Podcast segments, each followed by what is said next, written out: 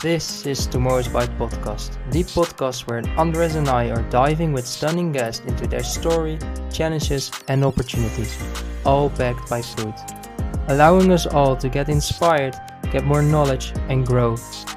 And today we talk about. It was the first time I had to deal with people who were very unhappy or very angry or frustrated. And then we started in the evenings just working out of his kitchen and garage a lot of people, I think, struggle by waiting to have something that's absolutely perfect and then they may miss the boat. Can't stress enough how important it is to utilize that community that you have. What do Italians think about your pizza? It's just a great, tasty pizza that's very sustainable, and here's why. So, what would be the top three advice that you would give us regarding how to build our brand? From being bullied as a kid for being vegetarian to running the fastest growing plant based pizza company in the UK together with his dad. Joe Hill has one of the strongest and most positive mindsets we've encountered. Straight from the UK, you learn who he is, how to create a company in the current food industry, and about his struggles and hurdles in creating his company. A masterful conversation that we can all learn from. So, without further ado, I am Andres Antondura. And I am Shoko van Kool. And this is Tomorrow's Bites.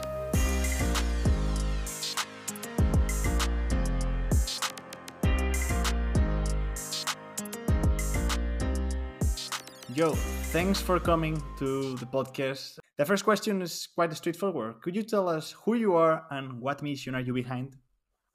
Yeah, sure, guys. So thanks for having me. Uh, so my name is Joe Hill, uh, co-founder of One Planet Pizza, uh, we are the UK's uh, leading and first frozen plant based pizza brand. Uh, and we're on a mission to get as many people in the world as possible to eat more plant based food.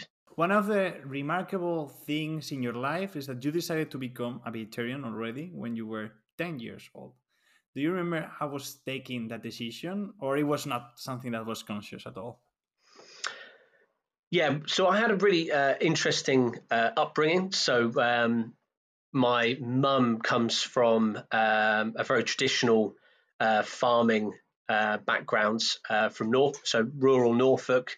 Uh, they still have a pig farm, um, so that was a strong influence growing up. We spent quite a lot of time over there, and and then on the other side, my dad was a vegan all my life and since the early 80s actually. So he came to it um, at a, a, very early age himself, and that again influenced me when I was growing up to to then go vegetarian at the age of around ten. And how uh, is it growing up as a vegetarian? Yeah, so back in back in the, the ni- late nineties, uh, early noughties, um, it still wasn't very common. I'd say it was even less common than uh, veganism is nowadays, being a vegetarian back then. Um, I think in my school, not a small school, and I think there were only two of us vegetarian, and the other was for religious reasons. Um, so, yeah, very unusual. Um, a, a, really easy target for bullying, but uh, maybe uh, maybe a stronger person. And uh, and yeah, as I got older, you know, uh, got more into it, got more resilient and um, and you know obviously got more into cooking as you get a bit older as well. So it became easier and easier. And, and then luckily more and more people um, started um, you know becoming more interested and less afraid of changing their diets eating less animal products. After your high school, your, your, yeah, yeah, uh, years, you decide to study psychology. That is actually not, uh, yeah, somebody could think that you study food technology or something. How, what did you take the decision of studying psychology?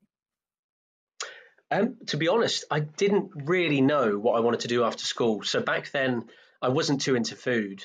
Um, you know, I had a lot of energy and a lot of passion, but I didn't know where to place it. So really for me it was you know get into business um, or get into psychology which i always found quite interesting and it's quite a broad topic that usually can lead into multiple uh, various career paths. So it seemed like an easy choice if you weren't 100% certain on you know what you were really excited by. So did that for three years, really enjoyed it, but um, really ended up back at square one after finishing my studies, um, and yeah, went, decided to take it into mental health, but really through um, through lack of career options and still looking for for that you know meaningful path in my life. And another thing I believe that is quite curious is that during those years you worked uh, in preventing homelessness in Norfolk, that I understand that is maybe the, the area where you uh, come from. Uh, what did you learn from that experience? Uh, that sounds like quite a, yeah, I don't know, being in contact with people that is uh, in, in conditions that we normally take as so normal.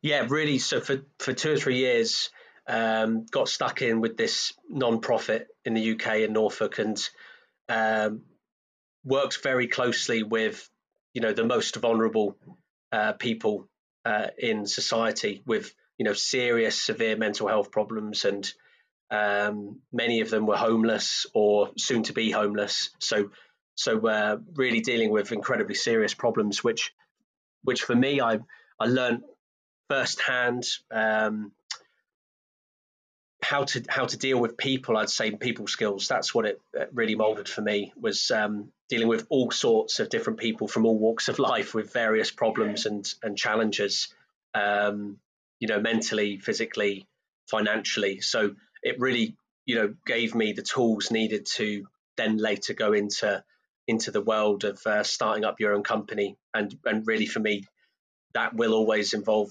dealing with very different people not at any given time and being very good at it. Can you actually take us, give us some examples that you learned from that period and implemented right now in your business? Yeah, I suppose, I suppose it um, it was the first time I had to deal with people who were very unhappy or very angry or frustrated, and they were sometimes, you know, throwing that your way. Um, probably never came across that before in life, you know, through school um, and then traveling for a few years and then university. I'd never experienced firsthand, um, you know, people in a really desperate, difficult situation where they've got huge amount of uh, anger, frustration, or sadness, loneliness, and having to deal with about 10 people going through um, equally difficult situations at the same time and, and really wear different hats ultimately um, throughout the week and throughout the days to you know help them solve those problems. Um, that's what it all came down to is problem solving. There was almost always a solution, but um, very different ways of getting there. And bearing in mind these are all individuals, um, you know, with different perceptions of the world, different views of other people, um, different wants, different needs. So that's really you know that that those life skills were just invaluable um, and i still probably without knowing it use those um, on a regular basis an example i guess firsthand now would be having my uh, I have one-to-ones with the team. We've still got a small team, but very close knit, and all have a lot of responsibilities. And I'd say um, I can really see myself using those skills, dealing with different people's problems, uh, on the in those one-to-one sessions where you know our team will still have uh, challenges in life where they're very upset or very frustrated or not sure what to do next, and just helping them, uh, you know, come to those solutions themselves, bit of guidance. Hmm. So we were talking before that in your upbringing, there's a moment when you're 10 that you decide to be a vegetarian, but it's in 2014 that you decided to embrace fully the veganism. What are the factors that made you take that decision? Was easy actually? So I, I guess yeah, I'd been vegetarian since age ten. Um, it got to about 2014 roughly, um, and I remember I was I was at an airport in England, and me and Mike were um, going on a small trip, a summer in Europe, and I ordered a vegetarian breakfast at Wetherspoons. Doesn't get more British than that. And um, I think I was reading a book or taking a book away with me and just started it that Mike recommended, and it was looking at um, really just the ethics behind eating animals and animal byproducts. And um, as I was eating the meal and had been reading this book, it just clicked. And I remember I said to him that you know this is the last egg I will ever eat, and um, and, and never went back. Um, so really, for me, the the driving force wasn't sustainability or um, my own health, but probably uh, the animal welfare side. Um, and it, you know, if I didn't want to cause any harm, avoidable harm to any animals, then being vegetarian wasn't enough for me. And uh, and and when I realised that, I had to make that decision to to go uh, fully vegan and give up all you know all animal products. And then in 2016, you started with your father the journey to provide the world with vegan frozen pizzas. Can you share us this the story? How did it actually started? And yeah, how, yeah, wh- why did it actually also start with frozen pizza? Um, yeah, I mean it's hard to believe, but it's coming up to uh, seven years actually since we started it um, in uh, yeah in November. So I guess what happened was I, I'd come out of university, started working for this charity. Uh, Mike was busy running his other business in the leisure sector, um, and really both of us, without fully knowing it, had this real passion for veganism. We had this um, we had the skills I think that you need to start up a business. He had already done it in another sector, and um, I guess what was missing was was the gap in the market and for the market to be big enough, um, you know, to to scale and build a business within. So luckily around 2014 2015 as you guys will probably know across europe uk especially um, veganism plant-based food just boomed. All of a sudden a couple of big documentaries came out. Um, generally people were becoming increasingly more aware of um, the impact that animal uh, agriculture has on the planet, and you know, understanding the uh, the carbon intense intensity of certain foods versus others, and, and really looking to plant based foods for you know own health reasons, among any among other things. So the market was growing very quickly here, and we were seeing lots of really cool new brands popping up.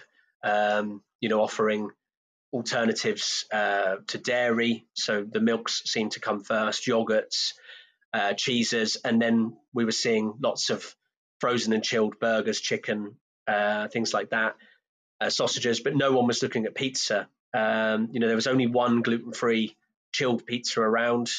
Um, so we, we couldn't believe that you know such a huge um, such a huge type of food across the world and in the UK in particular, uh, frozen or chilled wasn't being tapped into.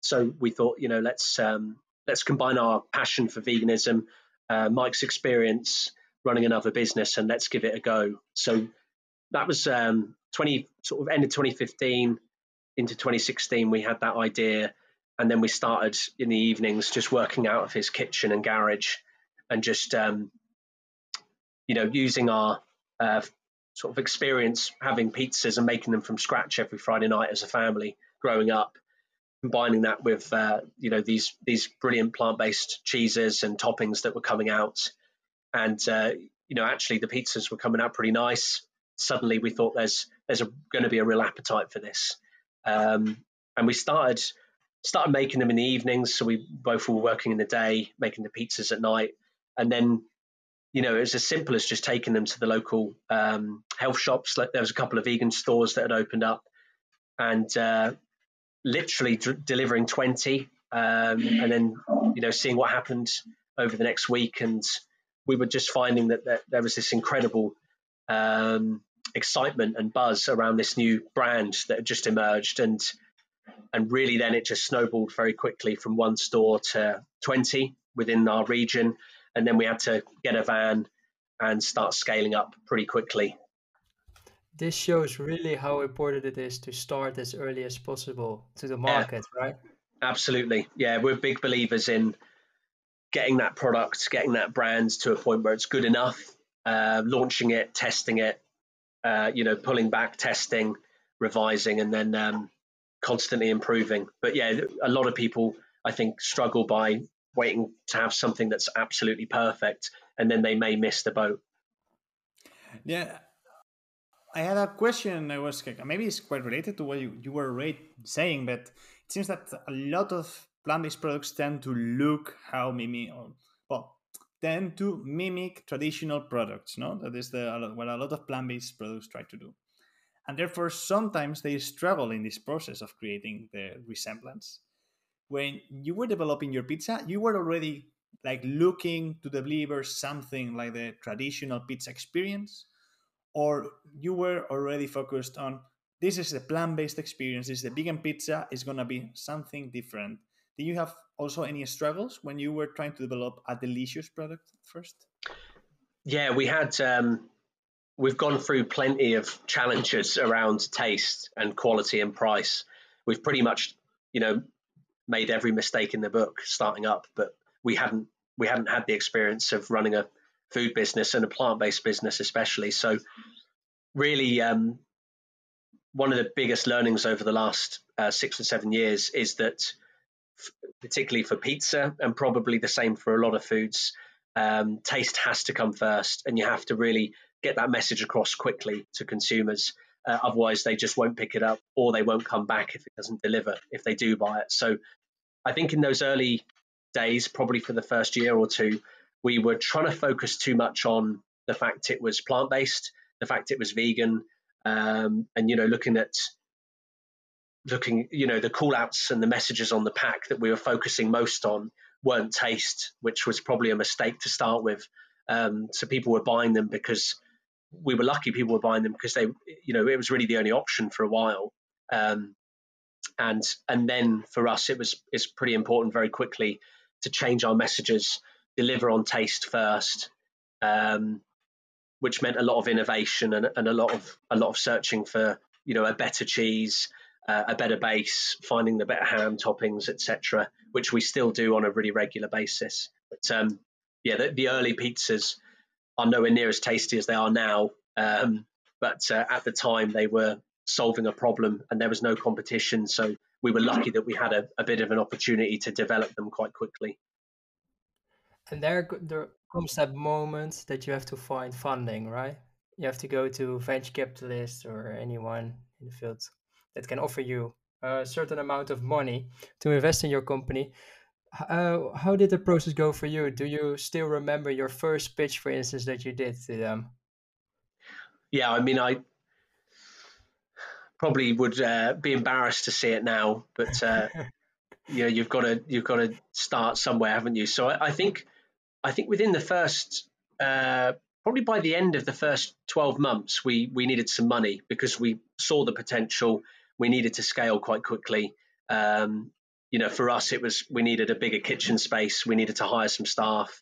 Uh, we needed to work on the packaging, um, and also we needed to hire, you know, hire or buy a freezer van so that we could start reaching other shops further away, other wholesalers. So we actually decided um, we decided to go down the crowdfunding path to start with um, because there weren't any other um, companies doing what we were doing, and we thought it was a really good story. Um, and also, we wanted to we wanted to really raise awareness of the brand very quickly and affordably through the community. So we did we did a crowdfund and um, used a platform here called Seedrs in the UK. Um, didn't need a lot of money. Um, so we had quite a low target, and we used the local plant-based community to to really, you know, create a platform and push it within the community. Um, and we thought back then it worked really well. I think now things have changed a lot, um, but we I think we were the first. Uh, we were the first vegan brand in Europe to to do that crowdfunding back then. Um, whereas now, you know, it's it's pretty commonplace, and almost everyone's done it at some point. Um, but it, it really worked, and we had that really strong community of, of um, micro investors um, that have followed us on the journey ever since. And um, yeah, we've gone through a couple of rounds of that now, um, plus some private investment that we've got along the way as well. In these seven years, what has been the biggest problem you have struggled? Like one like a problem that in some moment you were thinking, "Wow, uh, I don't know if we are gonna be able to ever cope cope with this," and if if it has been solved, how's been the process to solve it? Well, yeah, luckily it has been solved, but um, I'd say the biggest problem that we've experienced uh, all of these years would be manufacturing. So it wasn't something we had any experience in food manufacturing. So we really had to learn um, learn from scratch. You know, pretty much every aspect of it, and it's it's very complicated, very expensive. Um, takes a long time to um, you know to to break even, and it takes it's it's quite high risk because there's a lot of investment in um, overheads. So we always wanted when we started. It was very easy when we were small scale. We you know had a Mike's Kitchen to start with, and then very soon we moved into the back of a local restaurant that Mike co-owned and, and set up. So that was all very that was quite affordable, low risk. Um, you know, we were sharing facilities, so um, that works. But when we needed to take it to the next level, we had a, a purpose-built kitchen um, built for us, and then you know then our overheads increased quite quickly. This the staff increased quite a lot, and and then it became much riskier. So we were very prone to price increases, um, increasing energy costs. Um, you know, pr- problems with packaging supplies. We pretty much were were hit by everything at, at one point over the years, and it got to the point um, last year where we had to make a really tricky decision, and, and we said to each other, you know, um, either we stick with our factory and try and claw back our margins and you know figure out how to cover the costs, which were pretty uh, pretty horrendous at the time, because we just weren't quite getting the the volumes of pizza sales enough so that we could you know that we could break even. Um, so really, what we had to do was come up with a very quick solution and it was pretty radical, but we decided that the really the best way forward to survive was to close our own kitchen down as quickly as possible, make some difficult redundancies, uh, mm-hmm. keep our senior team, um, but strip it right down, and then actually find a co-man, a, a manufacturing partner um, that had the ability to, um, you know, to to order packaging in larger volumes so they could keep the costs down. Do the same with all the ingredients. They made their own base and source in house, so that was much more affordable. And also, they had the ability to scale uh, much quicker than we could on our own. So if, if we got a Tesco listing or a, another big listing like Sainsbury's, then um, having our own kitchen, we would really struggle. We'd have to, you know, double in size, hire a load more staff, invest in a load more equipment. We may not have been able to raise the money for that. So moving to a manufacturer made so much more sense uh, in in a lot of different ways.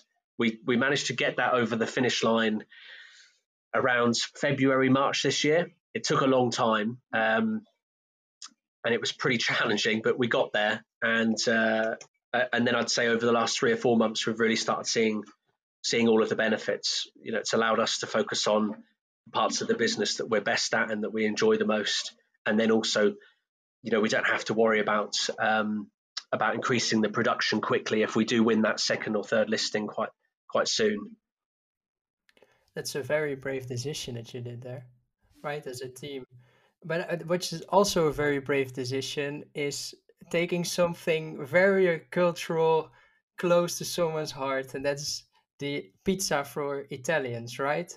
So this is a tricky question, but what do Italians think about your pizza? It's always uh, it's a bit like the pineapple on pizza debate. It's it's always quite controversial depending on who you're talking to. Mike will always laugh because I think over the years at events we've we've met various Italians, and as soon as they come over, they always tell you they're Italian when they see you doing pizza, regardless of whether it's vegan. And, and then we hold our breath while they eat it.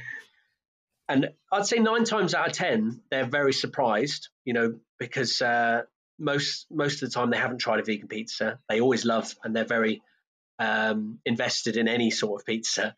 Um, I think we get high scores now because we've moved to a brilliant sourdough wood fired base. So I think Italians respect the quality of our new base and the sauce. And um, yeah, I think in the early days we didn't get such good reviews from Italians, but now that we've made all these improvements, they uh, we almost always surprise and delight them. But uh, when they see the pep- when they see the pineapple on pizza, um, it's a different matter. But we we we're prepared for those conversations now.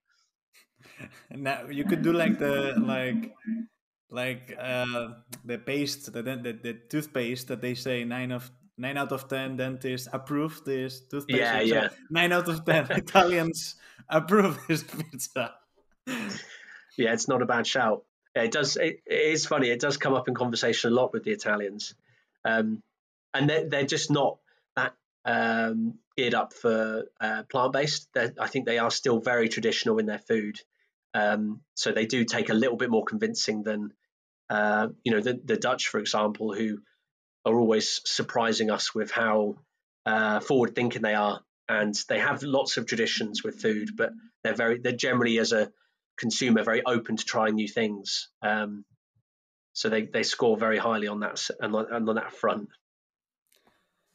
Um, in your LinkedIn, moving to another type of conversation, you're really active giving advice to professionals on how to build a plant-based brand.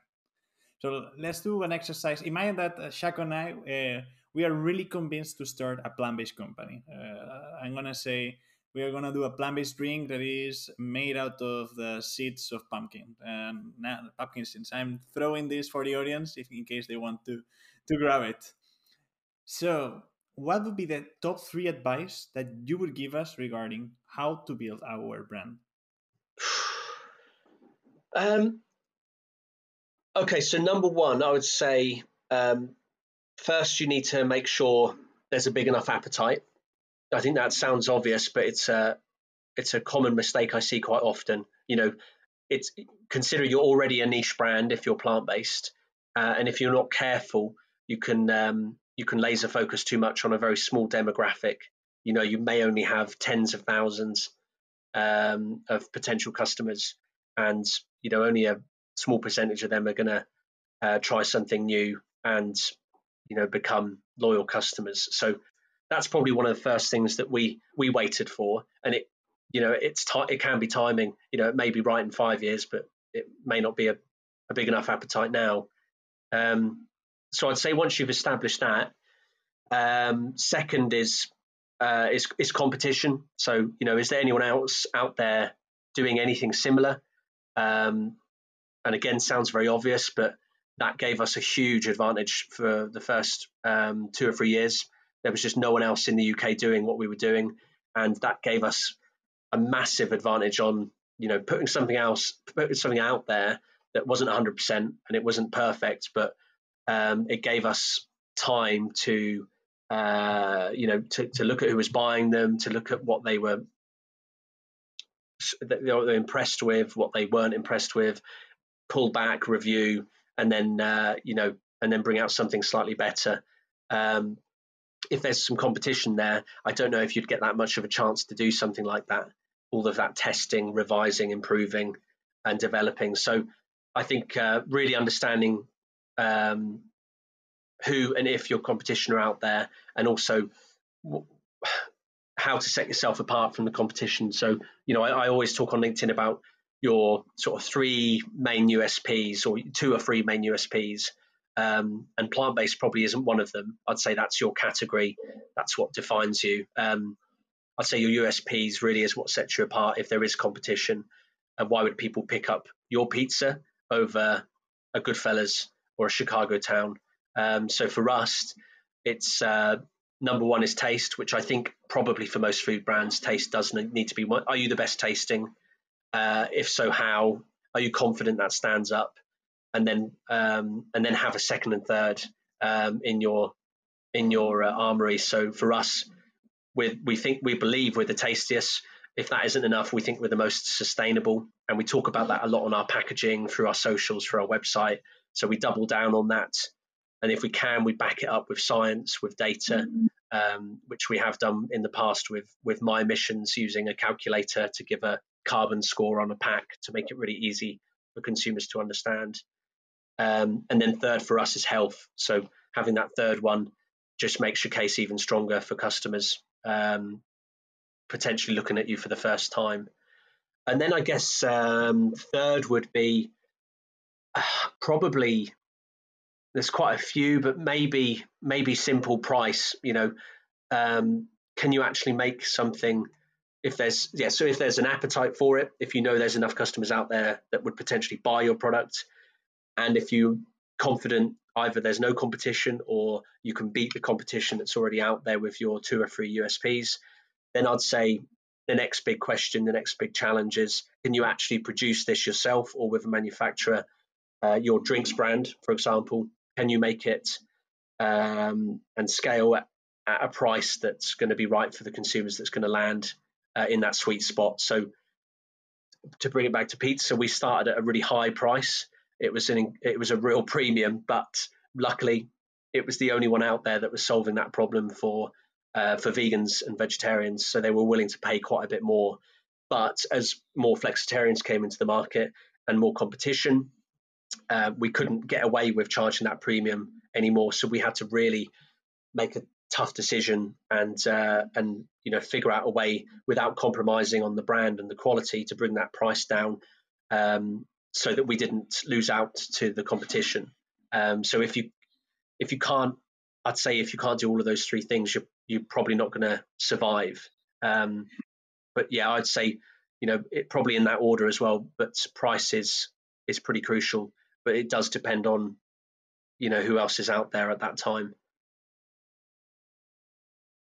And then the next thing is creating the engagement around your brand and creating the community that supports it. Um, how was it in your case? And do you have actually tips? Yeah, community was was pretty much the um, you know the the fundamental for us to start with. So social media was still quite new and exciting, and me and Mike had no idea what we were doing, but we you know we really built built a brand um, that was firmly positioned right in the core of you know the vegan community in the UK. So we wanted to make sure everyone who was vegan for whatever reason knew who we were and we were their go-to vegan certified brand that they could trust and you know rely on a lot of word of mouth as our as our main marketing tool really because we didn't have the funds to do anything anything more expensive so you know to start with it was instagram just telling our story um, you know the the good, the bad, and the ugly, uh, sharing everything, being very honest, very open, and that really resonated with people. Um, I think they quite liked to see that we were just two two guys who were passionate and we were vegan and believed in what we were doing with the mission at the core of everything. And we were we weren't perfect and we hadn't done this before. I think that they really um, they really like to see that. So we built up a a, a great community through social media. Um, and then also locally in Norfolk, we got really strong connections to the Norwich Vegans group, um, which has you know grown steadily over the years. Um, and I guess that that was really our you know that was our launch pad was the vegan community, uh, serving them you know giving them something that was tasty, um, that was solving that problem for them, and that they they knew was vegan uh, certified, so they could they could relax when they were buying our pizzas and they tell their other vegan friends. But that was only going to last so long, and it's still a very small percentage of the population over here. So we then needed to um, adjust our messages and very consciously shift towards being a brand that was still vegan, but was actually uh, focusing on appealing to the flexitarians.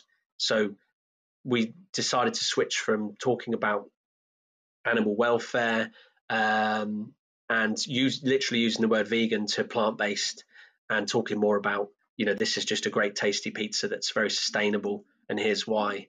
Um, and that's been something that we've been working on through the years. As as your customer changes, um, it made sense for us to focus on you know the biggest portion of the population who might buy our pizzas, and, and they are the flexis. So we had to start focusing and create a new strategy that was going to entice those those uh, consumers more than just the vegans, without ignoring the vegan community that uh, helped us get to where we are. It is said in social media and uh, yeah, and in general media that right now the plant-based industry faces a complicated situation. We could actually have another debate on how much of that is true, how much of that, who are the actual uh, persons to blame. But in in an exercise of being autocritic with the plant-based market, uh, what mistakes do you think that companies are doing, uh, and and that's why maybe they are not growing as much as as they were supposed to? I'd probably argue that um, it's not so much companies making mistakes, but more just the um, unfortunate situation that we're in at the moment with with um, you know with the rising costs, with um, customers focusing much more on uh, value and where they can save money over you know which brands are more sustainable or responsible or more ethical uh, or, or even products that are healthier for the individuals. So we can see we, we can see when we look at the data that um, that's shifted a lot since COVID, and uh, you know more recently with with the cost of living crisis, that's changed um, shopping habits. So I'd say that's probably the main factor that's impacted plant based, which because we don't have um, don't have the scale, we don't have the power that um, animal products have. You know, the meat and dairy industry um, is is still so much bigger than the whole plant based sector combined that you know they they can offer uh, better distribution, more affordable value products, um, and there's a whole debate about uh, how much the government subsidizes meat and dairy um, over here. It's it's a real problem because it's it's almost showing the consumer uh, you know it's an unfair advantage for those industries. Um, so we're seeing uh, you know plant based is being hit because a lot of cust- a lot of consumers of plant based are moving back to dairy and meat because mm-hmm. it is cheaper and that's their main concern at the moment is where to save money. Um, so I think now the challenge is, and, and we are seeing brands respond to this, is offering more affordable plant-based options as well as more premium um, to try and uh, give people more choice and have budget options available too. But really, um, not. Um, I, I, think health, you know, is, is still huge. We think most people are, are still eating plant based for health reasons above anything. So I think brands probably need to be doubling down on on what's um, you know what they can what solutions they're offering for uh, for people's health. So you know, is this product as tasty as meat? Does it, um, it, you know, is it lower in fat? Is it lower in salt, lower in sugar? Has it got a clean ingredient deck? Um, you know, being really clear on what it's, what problem it's solving, and how it's helping people eat healthier. Protein's still a massive one. I think a lot of brands can be doing more to offer sources of protein, high protein content, and and clearly displaying that to people. Um, but really, I think we will see um, plant based bounce back next year. I think because a lot of um, a lot of the negative press we've got this year is is also partly because we're seeing a lot of consolidation and a lot of brands um, being kicked off the shelves. But but a lot of that is because we got you know too much shelf space to begin with in chilled in, in particular. You know, um, it was probably overinflated because it was a really exciting new category and all the supermarkets were throwing everything at it. Let's see what these hundred brands do, and then we'll start to, you know, start to cull them, cut back on the ones that aren't performing, um, you know, delist the brands that uh, that we're not too impressed with, and keep the ones that have done well. So I think that may have happened in in a lot of other different categories if if they'd gone through the same process.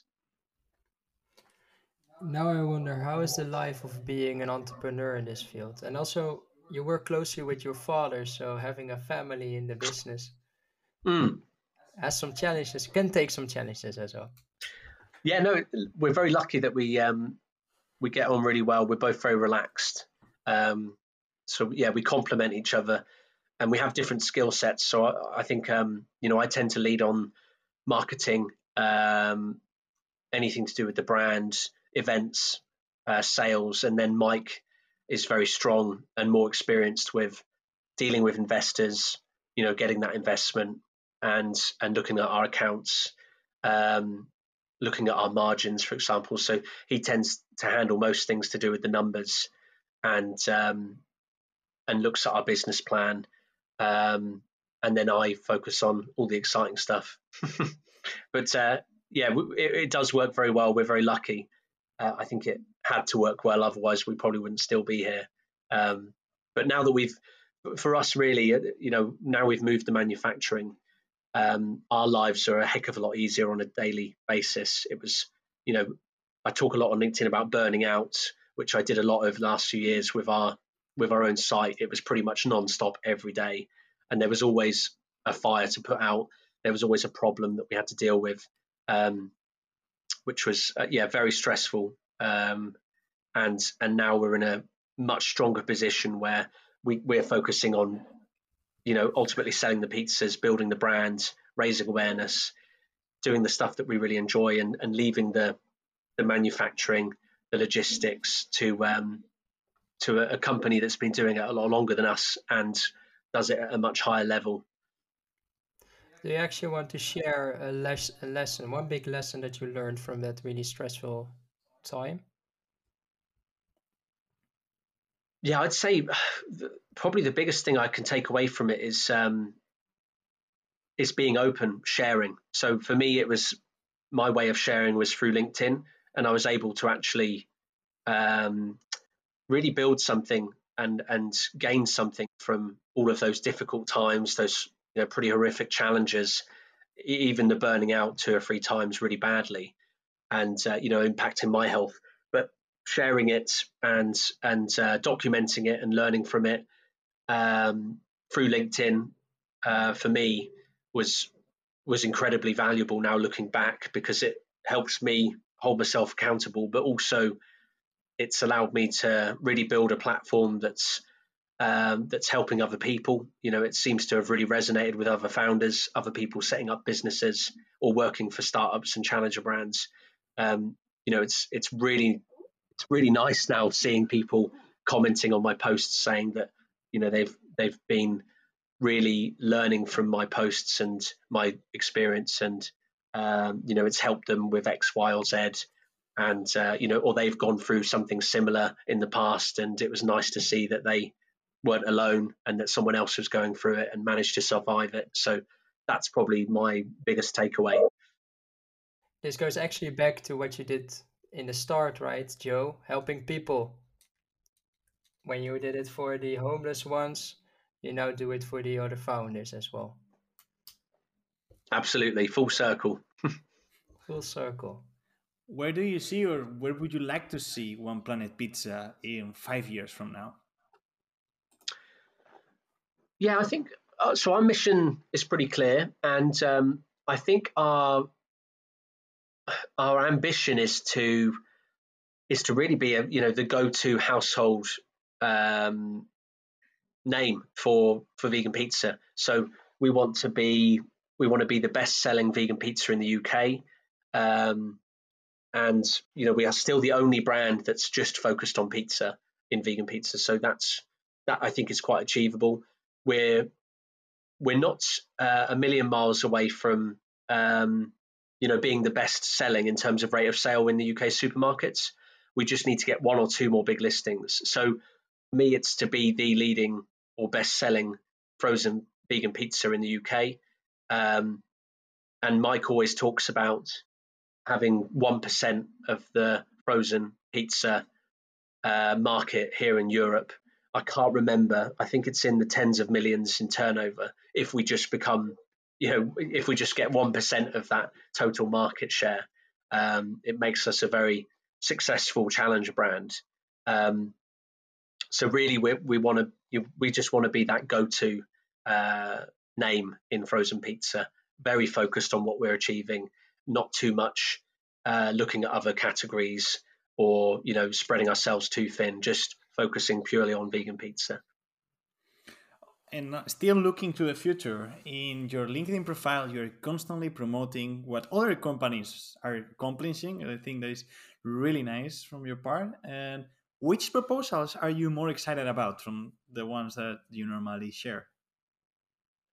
Um, other other brands, sorry.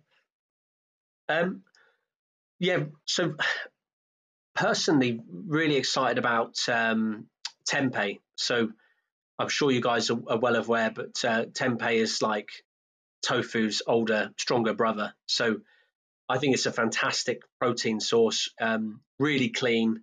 Um, you know, seems fairly easy to pro- produce and scale with. Um, so Better Nature in the UK have just landed in Tesco and Asda. Um, I think they've got two or three different products, all tempeh based. Um, I eat it every week. I think it's a fantastic, healthy alternative to meat. It doesn't taste like anything else you eat, so it's very unique. But um, they offer a couple of different flavors. I, I, I, think that's a brilliant product, great brand.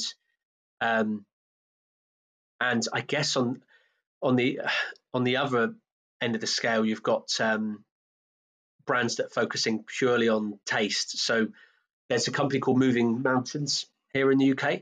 Um, they've just gone through a big rebrand.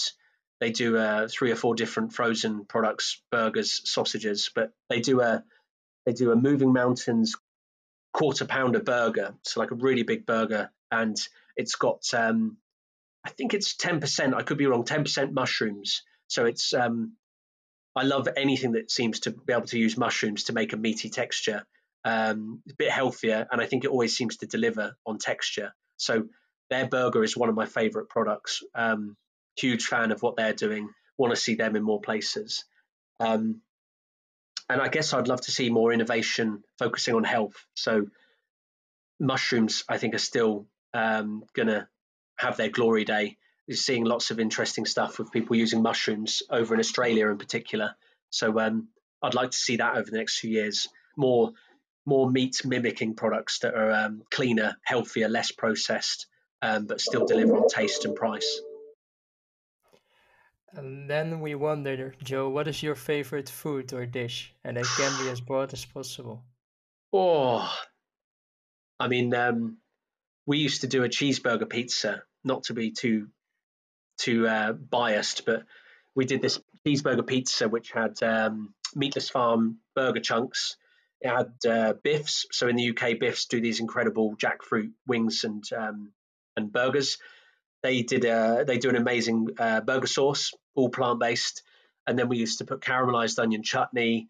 Um, what else do we put on the burger? Yeah, and then and then some of our favorite plant based cheese, and that oh sorry some gherkins just to make it even more radical. And we used to make these pizzas from scratch at events. Uh, you know, stretch the dough out, um, cover it in all these toppings, and it was just one of the best things I've ever eaten. So we hope to bring that back for the frozen market one day. Um, apart from our own pizzas, um, uh, probably for me it's a massive, you know, plant-based lasagna or shepherd's pie. Um, they're sort of really hearty staple dishes all year round, but but especially good when it gets colder. So I'd probably stick with those two, keep it classic. Great, great. Well, we are reaching the end of the conversation. Uh, Joe, it's been so pleasant to hear to, to hear to all your answers. Is there anything that you think is important we haven't discussed, or that you would like to share uh, before ending the conversation? No, I, I, think you guys have smashed it. I mean, um, it's been yeah, it's been really in depth. Um, I'd just probably say again that um, you know when you think about um, setting up a brand or joining a challenger brand within the plant based community, I'd say it's just, I can't stress enough how important it is to utilize that community that you have because, you know, through LinkedIn, through social media, through Facebook pages, um, communities like Kitchen Republic in the Netherlands, as soon as you work within food and especially within plant based, you've got this incredibly powerful, um, you know, group of like-minded people who most of the time are working towards the same end goal, um, and will almost always uh, help you. You know, whether it's where to buy equipment, um, your best place to source your packaging, you know, sharing event space at a bigger uh, food event. Uh, you know, who's got a food truck I can borrow? It, over the years, we've just almost always lent on the plant-based um, sector, whether that's in the UK or abroad, and uh, it's just been invaluable. So I'd say just double down on on your community, get to know who's out there, who's doing what, and be very active and supportive and and help where you can, and it will no doubt come back, um, come back and reward you in the future. Thanks for sharing this, Joe. I believe that right now, One Planet Pizza can be found can be found in in the UK for sure. No, that is where you come from. In the Netherlands, uh, in there's a I, I believe that in in, in Jumbo uh, for a moment. I don't know if in any other country uh, is still available is available the uh, the pizza. Yeah, that's right. Yeah, so Asda across the UK in in most Asda stores. Um, and we've got a brilliant stockist locator map on our website, so you can have a look at the Netherlands. So we're in about 120 uh, jumbo stores, and um, and then we're in a couple of other countries as well. So we're testing the market in Iceland, um, and then there may be a few others where we've got a couple of stockists like France uh, over on our website. Well, Joe, I think this was a wonderful conversation and really thank you. I think you hit it right on the spot how to create a brand, a quality product, right? You even got Italians on your boat. so, yeah, that's just only giving some respect. And uh, I hope uh, that the future will be yours as well, getting it spread all over the world. Absolutely. We'll do our best. Thanks a lot. Thanks, guys.